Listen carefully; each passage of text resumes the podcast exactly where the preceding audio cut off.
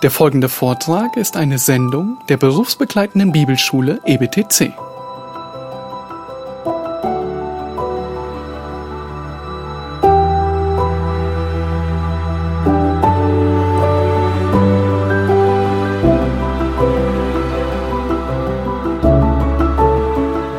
Wenn wir uns dann ganzes Leben tatsächlich in Einklang mit Gott gebracht haben, eine Sünde bekannt haben, dann ist das jetzt der Moment, wo Daniel weiter bittet und sagt, Herr, die Konsequenz aus meiner Sünde sind immer Probleme. Bitte kümmere dich um diese Konsequenzen. Handle und vergib mir. Neige dein Ohr und öffne deine Augen. Er benutzt eben diese Begrifflichkeiten nicht, weil Gott Augen und Ohren hätte, sondern um deutlich zu machen und selbst sich vor Augen zu führen, was er sich wünscht. Er wünscht sich Antwort, Erhörung dieses Gebets.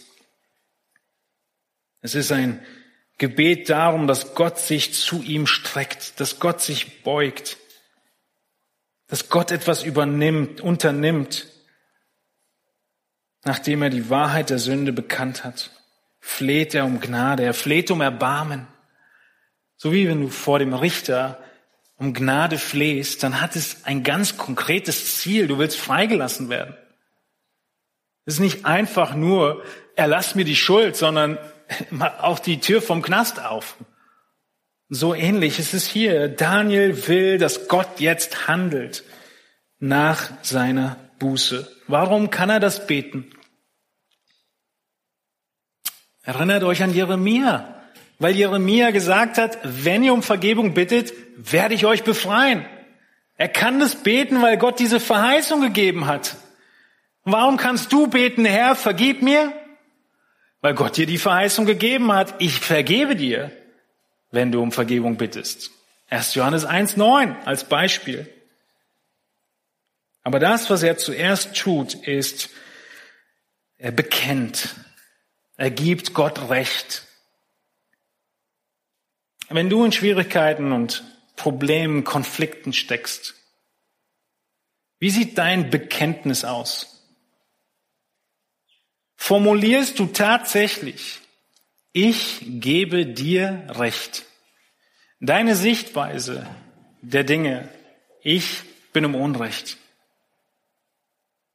Nennst du Sünde wirklich beim Namen, so wie Daniel es hier tut? Ich weiß gar nicht mehr, auf wie viele Punkten. Zehn haben wir letzte Sonntag angeguckt. Zehn verschiedene Weisen nennt er die Sünde beim Namen. Und das, was wir hier nebenbei mehrmals sehen in Daniel 9, ist, wie Daniel eine innige Beziehung zu Gott hat. Er nennt ihn mein Gott. Mehrmals im Gebet. Mein Gott. Ist Gott dein Gott? Kannst du sagen, mein Jesus, mein Gott, ich bin dein Kind, du bist mein Vater, mein Vater, mein Gott, mein Jesus. Erhöre mich, antworte mir, neige dein Ohr, öffne deine Augen.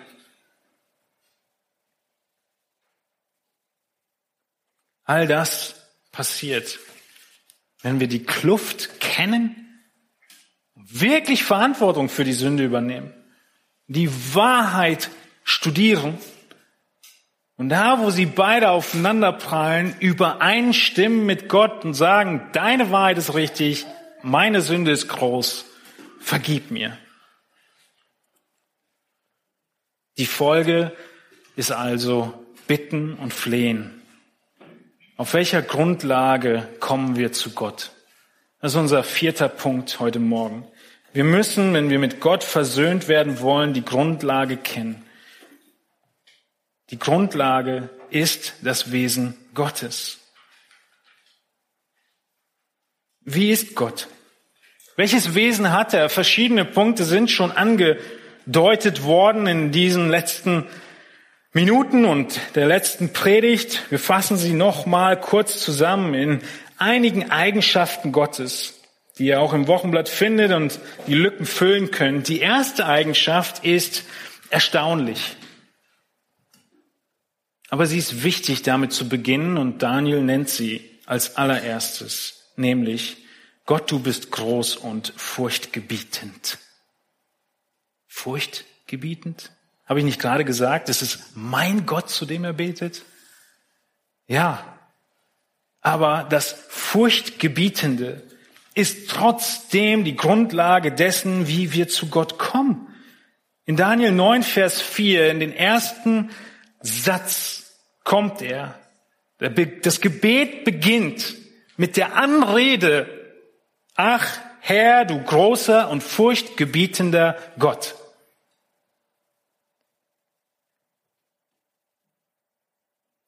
Es ist wieder Matthäus 5. Es ist wieder die geistliche Armut. Es ist wieder das Zurechtrücken dessen, wer ich eigentlich bin und wer Gott ist. Das vor Augen führen, mit wem rede ich eigentlich, wenn ich bete? Ist es nicht ein großes Problem, was wir haben? Uns vor Augen zu führen, mit wem wir eigentlich reden, wenn wir beten? Wir rühmen uns so sehr der Tatsache, dass wir jederzeit durch Jesus zu Gott kommen können, dass wir vergessen, wer er eigentlich ist. Und diese Ehrfurcht geht uns verloren. Der erste Satz des Gebetes Daniels ist, dass er sich vor Augen führt, wer Gott ist und wer er ist. Wir Menschen sind in der Regel, leiden wir an völliger Selbstüberschätzung. Untereinander, deswegen sagt Paulus, achte den anderen höher als dich selbst. Offensichtlich ist es äh, naturgemäß andersrum, aber auch in Bezug auf Gott. Völlige Selbstüberschätzung in Bezug auf Gott. Menschen, sie gehen sogar so weit, dass sie Gott auf die Anklagebank setzen. Sie sagen, wenn, wenn ich den mal vor Augen kriege, dann werde ich ihm mal die Leviten lesen. Solche Worte kommen Menschen über die Lippen. Es ist, als wenn eine Ameise meinte, sie könnte sich mit dem Löwen anlegen und deshalb Furcht gebieten. Wir könnten auch sagen, ihr Lieben, wir müssen erkennen, wo wir in der Nahrungskette stehen. Nicht ganz oben. Über uns steht einer, Gott. Soweit, so gut, aber wenn du kurz innehältst und dein Gebet reflektierst, Wann war das letzte Mal, dass du Gott so angeredet hast? Mein Gott, du bist furchtgebietend und groß.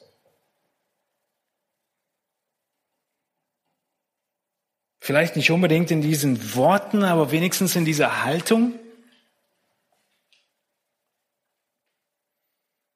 Wenn wir wirklich daran glauben, dass Gott souverän ist, allmächtig ist, groß und furchtgebietend, was macht es dann mit unserem Leben? Was macht es mit unserem Gebet? In welcher Haltung kommen wir zu ihm? Kein Wunder, so viele Menschen auf die Knie fallen, wenn sie beten. Wenn das tatsächlich das, die Gedanken sind, die dir vorschweben, vor Gott zu treten. Wir müssen Gottes Eigenschaften kennen, wenn wir versöhnt werden wollen mit ihm. Es ist nicht das Furchtgebietende, was wir oft denken, aus dieser willkürlichen Macht heraus und Entscheidungen, dass er deswegen furchtgebietend ist, weil Gottes Handeln nicht vorhersehbar war und deshalb musst du Angst vor ihm haben. Es ist andersrum. Es ist so, dass Gottes Handeln zu 100 Prozent vorhersehbar ist. Und deshalb ist er furchtgebietend. Denkt mal darüber nach. Gottes Handeln ist vorhersehbar. Er hat gesagt, wer nicht Buße tut, bleibt im Gericht. Und er hat gesagt, wer Buße tut und glaubt, der ist gerettet. Gottes Handeln ist vorhersehbar und deshalb fürchten wir ihn weil er groß und mächtig ist und all seiner Liebe. Und das Zweite, was daraus folgt, ist die Eigenschaft Gottes, die hier in Daniel 9, Vers 4 folgt, der den Bund und die Gnade denen bewahrt, die ihn lieben und seine Gebote bewahren.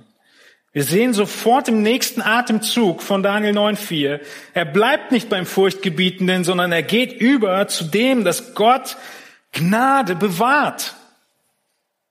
Wem? Die ihn lieben und seine Gebote bewahren. Daniel, er ist sich absolut sicher, Gott ist treu. Was er gesagt hat, hält er. Er ändert sich nicht. Er ist eben nicht willkürlich. Woher hat er das?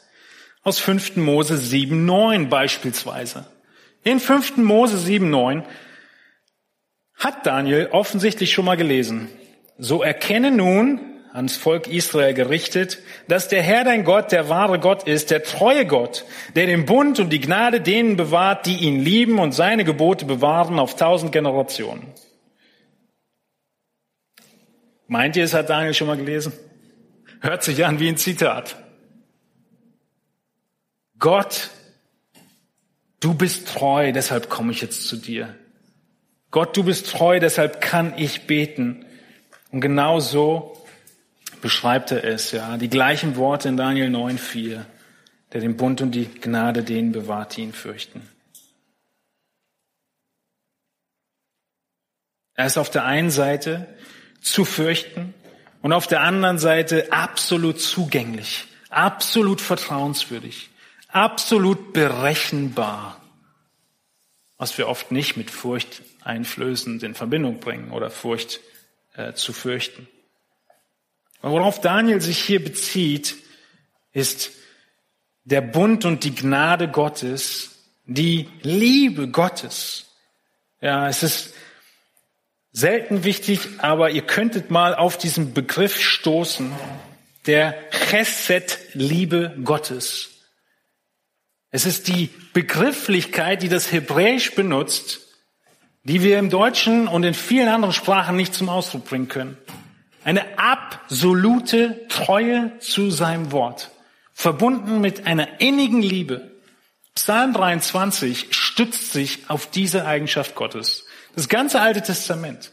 Es wurden Bücher nur über diesen Begriff geschrieben, weil er so umfangreich ist und Gottes Liebe für sein Volk und entsprechend auch für uns Gläubige beschreibt.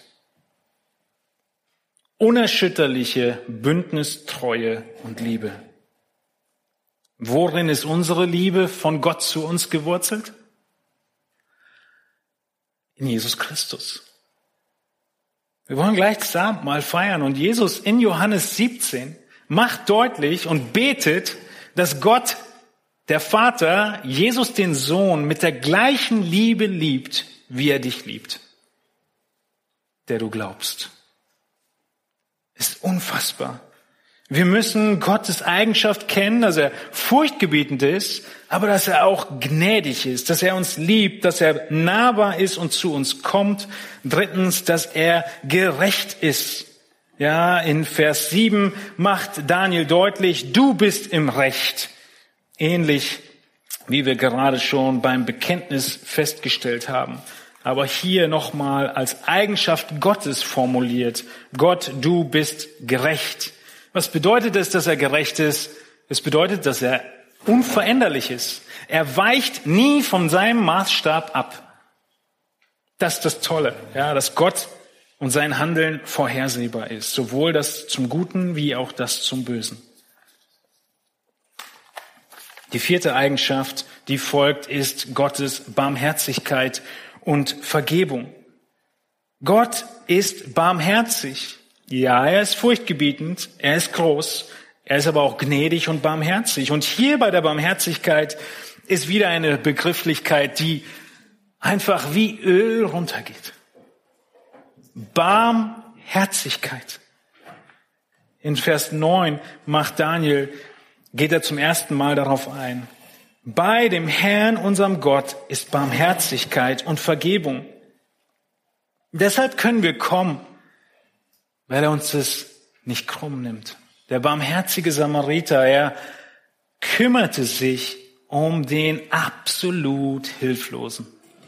Genauso handelt Jesus mit dir. Er kümmert sich um dich, er nimmt sich deiner an, er verbindet deine Wunden, er sorgt dafür, dass du heil wirst.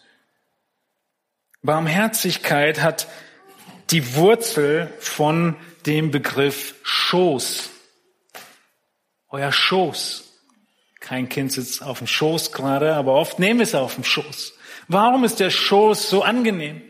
Es hat im Hebräischen die Assoziation mit den weichesten Körperteilen, mit den zartesten, sanftesten Teilen des Körpers. Auf den Schoß nehmen heißt Liebe, Gnade, Fürsorge erweisen.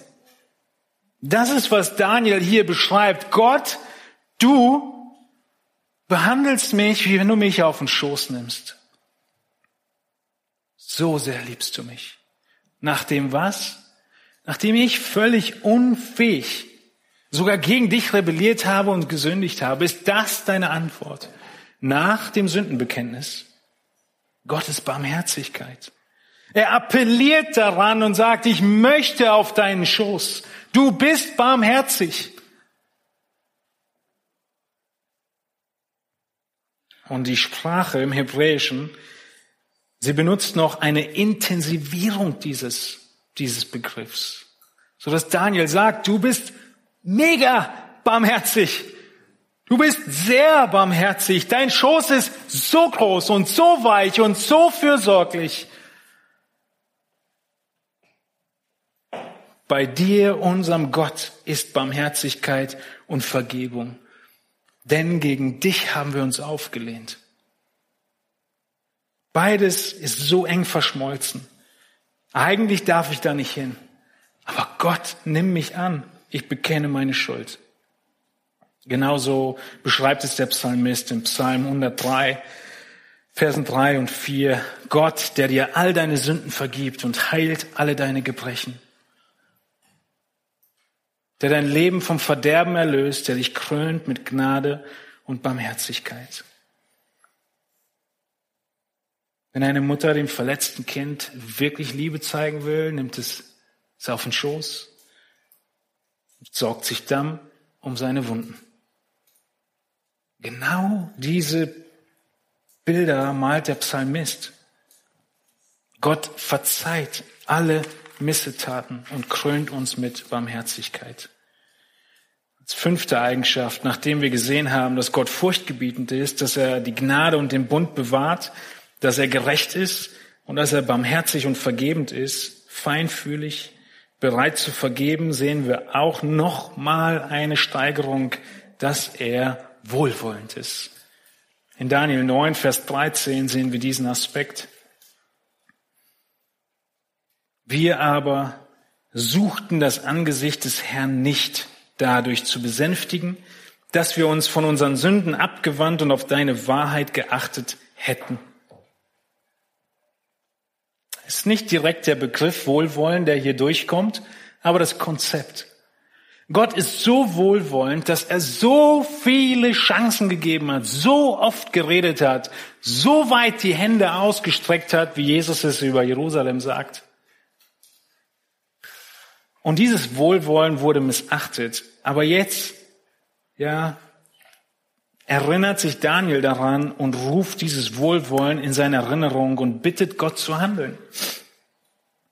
Der Mensch ist so hart, so hartherzig, dass er Gottes Wohlwollen, seine Güte, seine Langmut einfach ablehnt.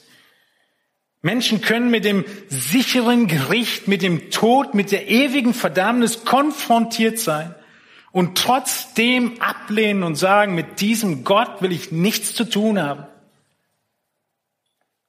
Wenn wir in die Zukunft blicken, sehen wir, wie halsstarrig die Menschheit ist. Es hat nichts mit mangelnder Liebe Gottes zu tun, dass jemand in der Hölle landet. Versteht ihr? Gott ist barmherzig, er ist wohlwollend, er liebt, er steht zu seinem Wort. Aber der Mensch, er will nicht. In Offenbarung lesen wir davon. Wenn wir in die Zukunft schauen, sehen wir in Offenbarung 9, Vers 18, dass durch die drei ein Drittel, der dritte Teil der Menschen getötet wurde. Von dem Feuer und dem Rauch und dem Schwefel, die aus ihren Mäulern hervorkamen.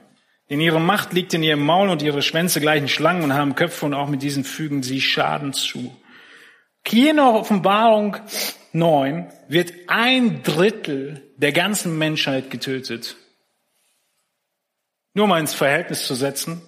Durch Corona sind 0,05 Prozent der Menschheit in irgendeinem Zusammenhang gestorben. bis heute. Ja, 3,9 Millionen. Aber hier sind es 33 Prozent, die sterben werden. Da ist doch Panik angesagt, da ist doch Gottsuchen angesagt. Und was ist die Folge der Menschen? Und die übrigen Menschen, die zwei Drittel, die durch diese Plagen nicht getötet wurden, taten nicht Buße über die Werke ihrer Hände, so dass sie nicht mehr die Dämonen und die Götzen aus Gold und Silber und Erz und Stein und Holz angebetet hätten, die weder sehen noch hören noch gehen können. Das ist unsere Halsstarrigkeit als Menschen. Wir wollen nichts von Gott wissen, egal wie weit seine Arme offen sind und Versöhnung anbieten. Wie bekommt ein Mensch Versöhnung? Wenn er die Sünde anerkennt, die Kluft, wenn er die Quelle der Wahrheit nimmt, wenn er in Gebet und Flehen zu Gott kommt und Gott in seinen Eigenschaften kennt, furchtgebietend, aber auch gnädig und hier wohlwollend. Bei Gott können wir Wohlgefallen finden, wenn wir ihn suchen. Daniel 9, Vers 13 sehen wir, wie Daniel betet, wir haben das Angesicht des Herrn nicht gesucht. Gott sagt uns, komm zu mir. Der Mensch sagt, nein, ich laufe weg. Tim Dana hat dieses Syndrom das Kakerlaken-Syndrom genannt. Sehr treffend. Licht kommt und wir rennen weg wie die Kakerlaken. Genau das sagt Gott über den Menschen in Johannes 3,19. Die Menschen liebten die Finsternis mehr als das Licht. Das ist das Problem der Menschheit. Nicht, dass Gott nicht retten würde, sondern die Frage ist, warum rettet Gott überhaupt einige? Was tat Adam, als er sündigte? Rennt weg. Adam, warum rennst du weg? Und tatsächlich ist die Lösung welche? Vor Gottes Angesicht kommen und Gott besänftigen indem wir uns von unseren Sünden abwenden. Was sind also die Eigenschaften Gottes? Sie sind, dass wir furchtgebietend, dass, dass er furchtgebietend ist, dass er den Bund und die Gnade bewahrt, dass er gerecht ist, dass er barmherzig ist und dass er wohlwollend ist. Und zum Abschluss kommen wir zu unserem fünften Punkt, nämlich, dass wenn wir Versöhnung mit Gott suchen, dass wir auch die Absicht Gottes kennen müssen. Warum versöhnt Gott uns mit sich? Die Absicht Gottes ist seine Ehre. Gott handelt so mit uns Menschen aufgrund von seiner Ehre. In Daniel 9 haben wir an vielen, vielen Stellen ganz viele Personalpronomen gesehen. Wir haben gesündigt unsere Missetaten. Daniel, er zeichnet einen Kontrast zwischen dem Volk und zwischen Gott. Und so fokussiert er alle Gedanken auf Gott. Gottes höchste Absicht in der Versöhnung der Menschen ist seine eigene Ehre. Ist eine hohe Absicht auch, dass er uns liebt und wir nicht in der Hölle landen sollen? Auf jeden Fall ist es eine sehr hohe Absicht. Aber die höchste Absicht von allem Handeln Gottes ist seine eigene Ehre. Und insbesondere zeigen uns das die letzten Verse des Gebets. Wir lesen Daniel 9, Verse 16 bis 19. O Herr, lass doch um all deiner Gerechtigkeit willen deinen Zorn und Grimm sich abwenden von deiner Stadt Jerusalem, von deinem heiligen Berg, denn wegen unserer Sünden und der Missetaten unserer Väter ist Jerusalem und dein Volk allen seinen Nachbarn zum Gespött geworden. So höre nun unser Gott auf das Gebet deines Knechtes und auf sein Flehen und lass dein Angesicht leuchten über dein verwüstetes Heiligtum um des Herrn willen. Neige dein Ohr, mein Gott, und höre, tue deine Augen auf und sieh unsere Verwüstung und die Stadt, die nach deinem Namen genannt ist. Denn nicht um unserer Gerechtigkeit willen bringen wir unsere Bitten vor dich, sondern um deiner großen Barmherzigkeit willen. Herr, höre, Herr, vergib, Herr, achte darauf und handle und zögere nicht um deiner selbst willen. mein Gott. Denn nach deinem Namen ist deine Stadt und dein Volk genannt. Nun, in diesen letzten Versen kommt Daniel zum Höhepunkt und er plädiert, dass Gott antwortet und entsprechend seinem Wort treu ist, um seines eigenen Namens willen. Er plädiert auf Gottes Ehre, sagt, um deiner eigenen Ehre willen handle. In Vers 19, äh, Entschuldigung, 16 schreibt er davon, dass diese Stadt deine Stadt Jerusalem ist und dein heiliger Berg ist, Gott. Die gehören doch dir. Warum plädiert er so darauf? Weil Jerusalem ein Schutthaufen war. Es war kaputt. Und wir sehen in, in 5. Mose 12, Vers 5, dass schon Mose gesagt hat, an dem Ort, den der Herr, euer Gott, aus allen euren Stämmen erwählen wird, um seinen Namen dorthin zu setzen, damit er dort wohne, da sollt ihr ihn suchen und dahin sollst du kommen.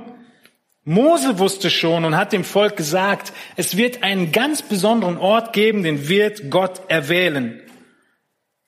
Salomo wusste genau das Gleiche über den Tempel, den er dann baute in 1. Könige 8, 29, wo er über diesen Tempel und die Stadt sagt, mein Name soll dort sein, hast du Gott gesagt.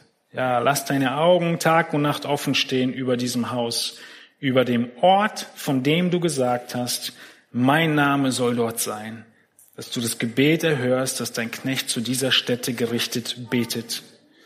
Und deshalb betet Daniel auch in Daniel 6 gen Jerusalem, weil es so wichtig war in der Zeit damals.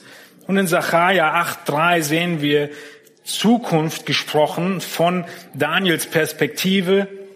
Gott spricht, ich will wieder nach Zion zurückkehren und werde Wohnung nehmen mitten in Jerusalem und Jerusalem soll die Stadt der Wahrheit heißen und der Berg des Herrn der Herrscher, der heilige Berg.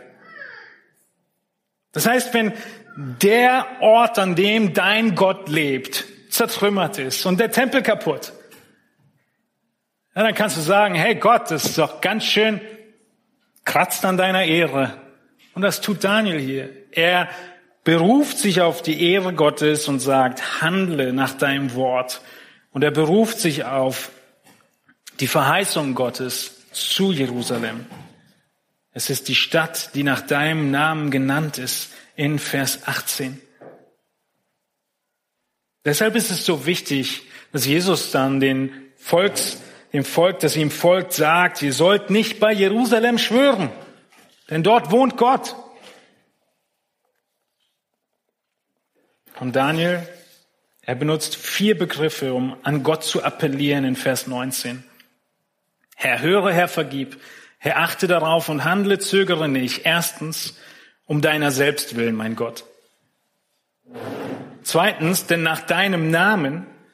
Und drittens ist deine Stadt und viertens dein Volk genannt. Daniel appelliert an Gott. Darf Gott um seiner selbst willen handeln? Darf Gott handeln, um alles ihm zur Ehre zu geben? Wenn wir das tun, ist es immer Sünde. Selbstverherrlichung des Menschen ist immer Sünde, weil wir Geschöpfe sind. Aber Gott, er macht an vielen Stellen deutlich, dass er alles tut zu seiner Ehre und er auch das absolute Recht dazu hat. Haltet noch kurz durch drei Verse aus Jesaja und aus dem Neuen Testament zur Untermauerung dieser letzten Wahrheit. Jesaja 37, 35. Denn ich will diese Stadt beschirmen, um sie zu erretten, um meinetwillen und um meines Knechtes Davids willen. Jesaja 43, 25. Ich, ich tilge deine Übertretungen um meinetwillen und an deine Sünden will ich nie mehr gedenken. Was hier der Zusammenhang? Deine Sünde ist der Zusammenhang. Vergebung wird uns zuteil, weil Gott geehrt werden will um meinetwillen. Jesaja 48.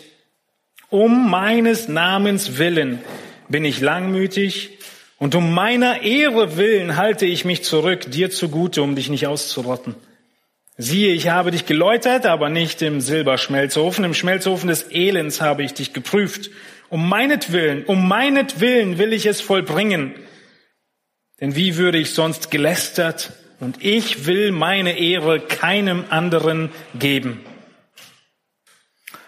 Wer noch Zweifel daran hat, wird in Jesaja 48 überführt. Alles handelt Gott um seiner, seiner Ehre willen. Selbst unsere Prüfung. Weil er nicht will, dass sein Name missachtet wird. Nun, damals war es sein Volk, das seinen Namen trug und die Stadt, die seinen Namen trug. Und wer trägt heute den Namen Gottes? Jeder Christ trägt den Namen Christi. Deswegen heißt er ja Christ. Und jede Gemeinde trägt die Ehre, den Namen Gottes. Und deshalb ist es klar, dass Gott sich um seine Ehre kümmert. Und uns Gläubige, wenn wir nicht entsprechend seinem Willen leben, auch erzieht um seines Namens willen, weil er kann eine Sache nicht ab. Ich will meine Ehre keinem anderen geben. Wenn wir die Bibel lesen, merken wir, dass sie nicht menschzentriert ist, sondern völlig und absolut gottzentriert ist. Alles Handeln Gottes. Die Frage ist, wie deine Theologie ist. Gottes Theologie ist gottzentriert. Unsere Theologie ist oft menschzentriert, die darf sie nicht sein. Und genau das Gleiche bestätigt uns das Neue Testament in Epheser 1. Gott hat uns vorherbestimmt zur Sohnschaft. Erstens für sich selbst durch Jesus Christus. Zweitens nach dem Wohlgefallen seines Willens. Drittens zum Lob der Herrlichkeit seiner Gnade, mit der er uns begnadigt hat in dem Geliebten. Ein paar Verse später, Vers 11. In ihm, welcher auch in ihm, welchem wir auch ein Erbteil erlangt haben, die wir vorherbestimmt sind, nach dem Vorsatz dessen, der alles wirkt, nach dem Ratschluss seines Willens, Wiederholung. Viertens, Vers 12, damit wir zum Lob seiner Herrlichkeit dienten, die wir zuvor auf Christus gehofft haben. Und 1. Petrus macht das Gleiche deutlich in 2 Vers 9. Er hat uns als auserwähltes Geschlecht, ein königliches Priestertum, ein heiliges Volk, ein Volk des Eigentums genannt, damit wir die Tugenden dessen verkünden, der uns aus dem Finsternis berufen hat. Was tun wir? Wir reden von den herrlichen Eigenschaften Gottes, damit er geehrt wird. Das tun wir. Das ist der fünfte Aspekt zur Versöhnung Gottes. Wir erkennen, warum wir versöhnt werden, damit Gott geehrt wird. Nun, abschließend können wir feststellen, mit Gott ins Reine zu kommen, ist keine leichte Sache. Die Schritte sind sehr einfach, aber die wenigsten gehen sie. Die meisten werden nie nach Versöhnung mit Gott bitten, auf ihre Knie gehen und diesen wundervollen, herrlichen Gott wohlwollend, barmherzig auf den Schoß springen. Die meisten werden sich weigern und in ihrer Sünde und Rebellion und Untreue gegen Gott verharren, selbst wenn ein Drittel oder mehr der Menschheit getötet werden. Wenn du noch nicht versöhnt bist mit Gott, Lass dich versöhnen. Bitte ihn um Vergebung. Seine Arme stehen offen. Und wenn du versöhnt bist, dann merke dir diese Schritte für jedes deiner Gespräche, das du mit anderen Menschen führst, wenn sie, wenn du irgendwie es auf die Frage lenken kannst, wie man mit Gott versöhnt wird, dann ist es die Kluft der Sünde, die Quelle der Wahrheit, die Antwort im Gebet und Flehen, die Eigenschaften Gottes und die Ehre Gottes das Ziel der Versöhnung. Und genau die gleichen Aspekte können wir durcharbeiten, wenn wir Versöhnung untereinander brauchen. Wenn wir in einem Konflikt stehen mit einem unserer Geschwister. Wenn wir im Konflikt stehen in der Familie. Wir gehen die gleichen fünf Schritte durch, die wir mit Gott durchgehen. Miteinander. Wir müssen die Sünde bekennen. Wir müssen sehen, was Gott sagt, die Wahrheit anschauen. Wir müssen entsprechend beten und Buße tun über unser falsches Verhalten. Ein Schritt, den wir so gerne überspringen. Und das entsprechend Gottes Eigenschaften, Gottes Wohlwollen zu vergeben, zu seiner Ehre. Und wenn du aus diesen drei umfangreichen Predigten zu diesem interessanten Kapitel Daniel nichts mitgenommen hast, dann nimm diese Sache mit. Wenn du wissen willst, wie Versöhnung geschieht, lies Daniel 9. Denk darüber nach. Meditiere darüber und in all dem sei gewarnt, rede deine Situation nicht schön. Ich habe Daniel 9 mehrmals gelesen in den letzten Wochen. Und jedes Mal, jedes Mal habe ich mich dabei ertappt, meine Situation und mein Leben schön zu reden und zu sagen, aber, aber so schlimm ist es doch nicht. Doch ist es. Doch bist du. Aber so herzlich ist Gott doch nicht. Doch ist er. Als Antwort auf diese Wahrheiten, bevor wir das Abendmahl feiern, singen wir das Lied, wie tief muss Gottes Liebe sein. Lass uns aufstehen, wir beten gemeinsam. Himmlischer Vater, deine Eigenschaften und dein Wesen, sie sind überwältigend. Vor dem Hintergrund unserer Sünde, unserer Rebellion, dieser unüberwindbaren Kluft, vor der wir stehen. Nichts hätten wir tun können, um deinen Zorn zu besänftigen gegen unsere Sünde und Schuld, die wir uns aufgereiht haben vor dir. Und so hast du alles getan in deiner großen Liebe zu uns und um deiner selbst willen, dass du den Weg der Erlösung vollkommen geschaffen hast, ohne irgendein fehlendes Element, was wir hinzutun müssten.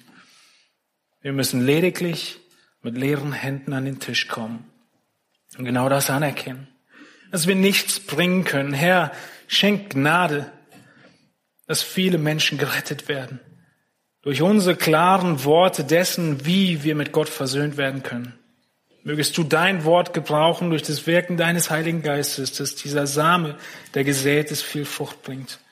Und möge es uns anspornen in unseren persönlichen Beziehungen miteinander, als Gläubige, als Gemeinde, als Familien, als Freunde, den richtigen Weg von Versöhnung zu gehen, wenn Sünde wie Sand ins Getriebe gekommen ist in unseren Beziehungen.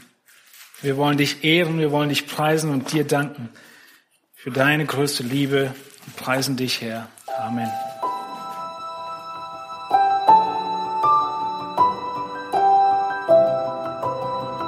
Diese Sendung war von der berufsbegleitenden Bibelschule EBTC.